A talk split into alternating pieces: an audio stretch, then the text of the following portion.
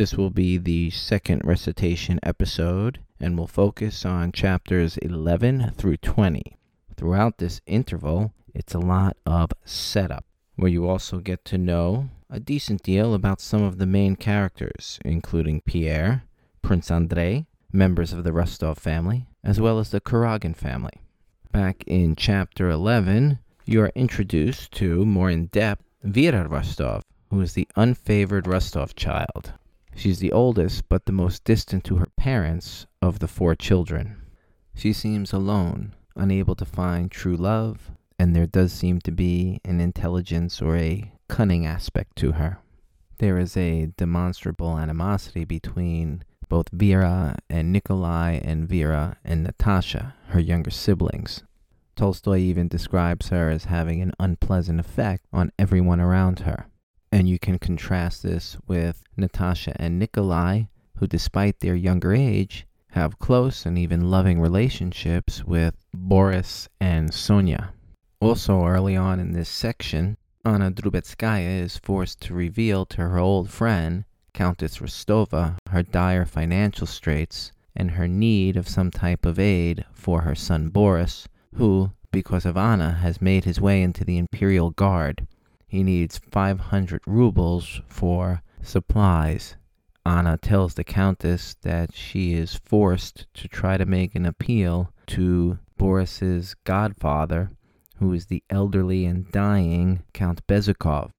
In so many words, she says it's going to be a humiliating experience, but she's going to go there essentially hat in hand.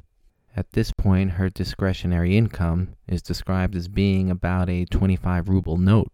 To give you an idea of what 500 rubles could buy, in another section, Count Ilya Rostov notes that he obtained one of his serfs who trained under a French chef for about a thousand rubles.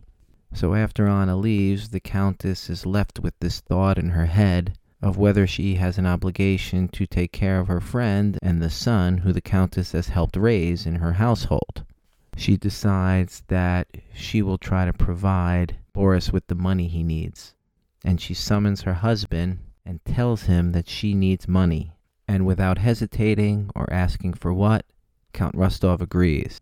This is a wonderful way from a writer's perspective to get you to see what type of person and husband Ilya Rostov is. Very caring and giving and devoted to his family. He even gives his wife more than she asked for. In fact, he tells his servant, a financial manager of the household, to get the Countess 700 rubles in new crisp bills. When Countess Rostova finally gives the money over to Anna, it's quite an emotional scene. The two cry over their situation, their friendship, their age, that one can help the other, and also, it's noted, at their lost youth. Before this money is given, Anna and her son do make the trek to Count Bezukhov's, even though it highly embarrasses Boris. When Anna arrives, she quickly learned that the Count was in no state to ask him of anything. She does run into Prince Vasily and thanks him for his help with Boris and getting him his position in the army. As she speaks with him, Boris goes to visit Pierre to deliver him a message to invite him to the Rostov household. And the carefree Pierre eventually becomes impressed with both the stoic and forthright nature of young Boris. And Boris was one of the only visitors Pierre received, as he was generally neglected by the rest of the family. The contrast between Pierre and Boris is quite notable. Pierre, at his father's expense, got to go abroad to the great cities of Europe to see the world and get educated under private tutors, to become enamored in what was the age of Napoleon, who he and many other from different levels of society saw as the embodiment of the then modern age and progress.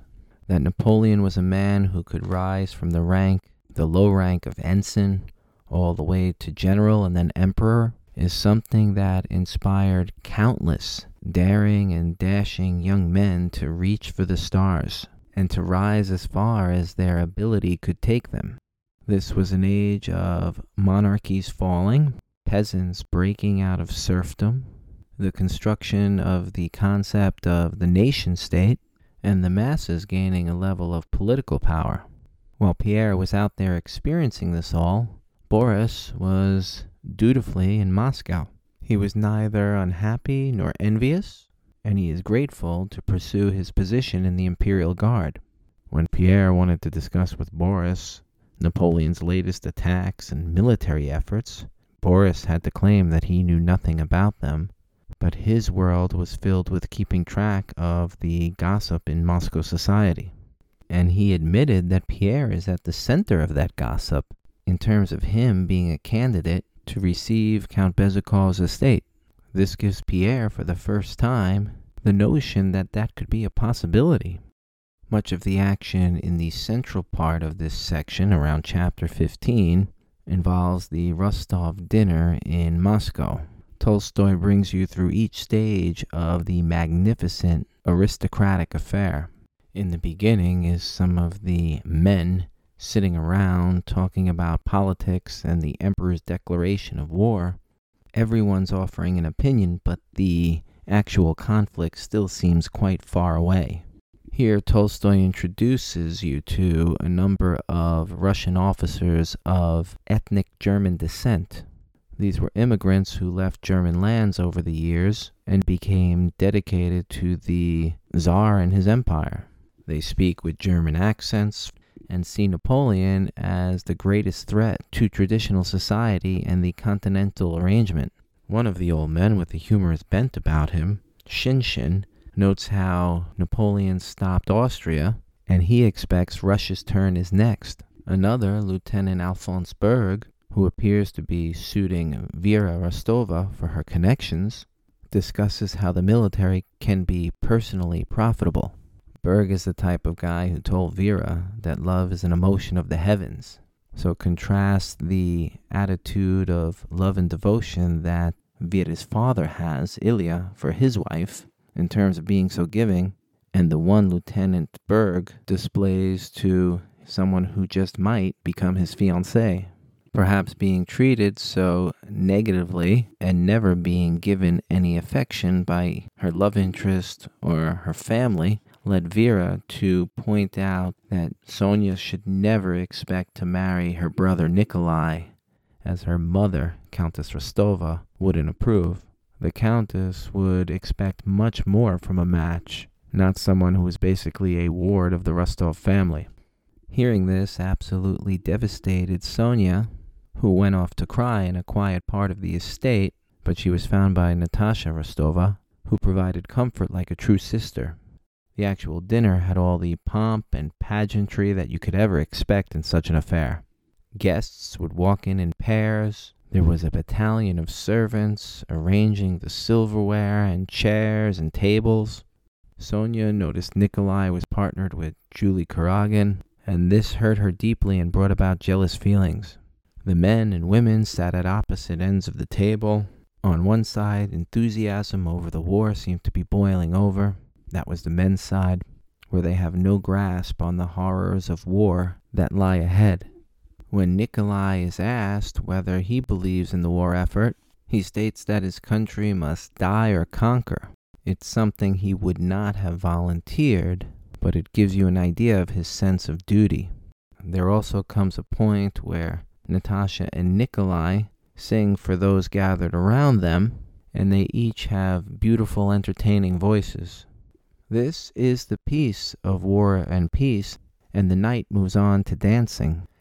At her mother's request, Natasha went over to Pierre and asked him to dance. It was a big moment for her when Pierre extended his large arm and she took hold of it for an escort. Memorably, the host of the entire night, Ilya Rostov, put on a masterful performance of an Eastern European folk dance, ironically called by an English name, the Daniel Cooper. He put all his energy, passion, and spirit into it, and as he was dancing, his entire crowd of guests cheered him on, as Ilya enticed the folk band to play faster and faster and faster. In a bit of irony, his partner was Maria Dmitrievna, who is kind of a large woman not known for her dancing or her figure for dancing. She bounced in rhythm and place as Ilya pranced around her. It was an incredible feast, that was even capped with pineapple ice cream. This section then moves on to and ends with the solemnity of Count Bezukhov's final moments at his mansion. He had another attack of illness, and his doctor's consensus was that it was just a matter of hours. There seemed to be an army of clergy performing the necessary rites. He was surrounded by his family, as well as influential well wishers who made their way to the Count's estate. Prince Vasily is one of those relatives present, and he realizes that he's in line to inherit legally through his wife. However, he is aware that the Count the previous winter drew up testamentary papers that could be an obstacle to that. Significantly, it appears that the Count prepared a petition that legitimizes Pierre and makes him the heir to the entire estate. So Prince Vasily schemes the best as he can. He reaches out to the Count's eldest niece, Katerina. He relays that both him and the nieces would be normally expected to inherit but for that will or papers that might be somewhere around the house, possibly destroyed, or possibly where they could be accessed and then destroyed. It takes some time, but Katerina eventually gets the message, and she's willing to try to do what's necessary to inherit herself. So she tells Prince Vasily the Count keeps those papers in the inlaid portfolio underneath his pillow.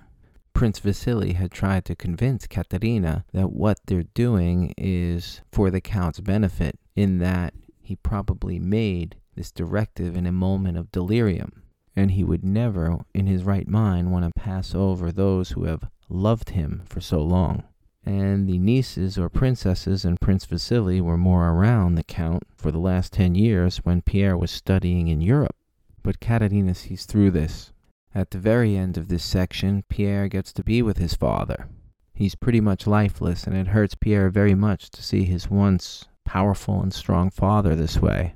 He's taking cues and being guided through the last rites and when to kiss his father's hand and when to assist his father from Anna Drubetskaya, who keeps reminding Pierre that she will look after his interests. Pierre has noticed a change in the way others perceive him. It's now with a level of awe and respect. It's quite unnerving. Pierre is at the center of attention, and everybody there friends, family, clergy, servants realize that this will essentially be the last moment between father and son. And there is a moment where the Count's eyes get fixed upon Pierre, and his mouth twitches, and there's the perception that he's trying to communicate something, but only a hoarse sound comes out of his mouth. The Count saw the sadness of Pierre in response, and with that the Count gave his son the hint of a smile, and then the Count was turned on his side by the servants, and then he dozed off. One of the most important questions the first 20 chapters have led up to is Will Pierre get to inherit his father's estate?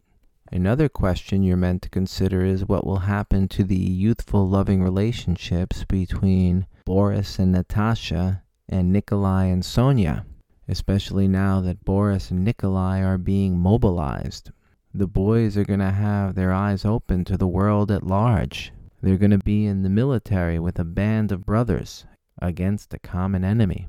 And those remaining home will deal with the challenges an invasion can bring.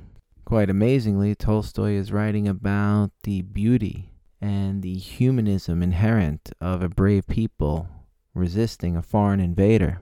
And in the third decade of the 21st century, it was Russia playing the role of unwelcome invader to a direct neighbor. Tolstoy, through his experience in war and also through his devotion to scripture, would have easily recognized the evil of directing military forces to level cities and to march in to conquer, and to have, as he describes in his famous second epilogue, one group of Christians attack another with such inhumanity.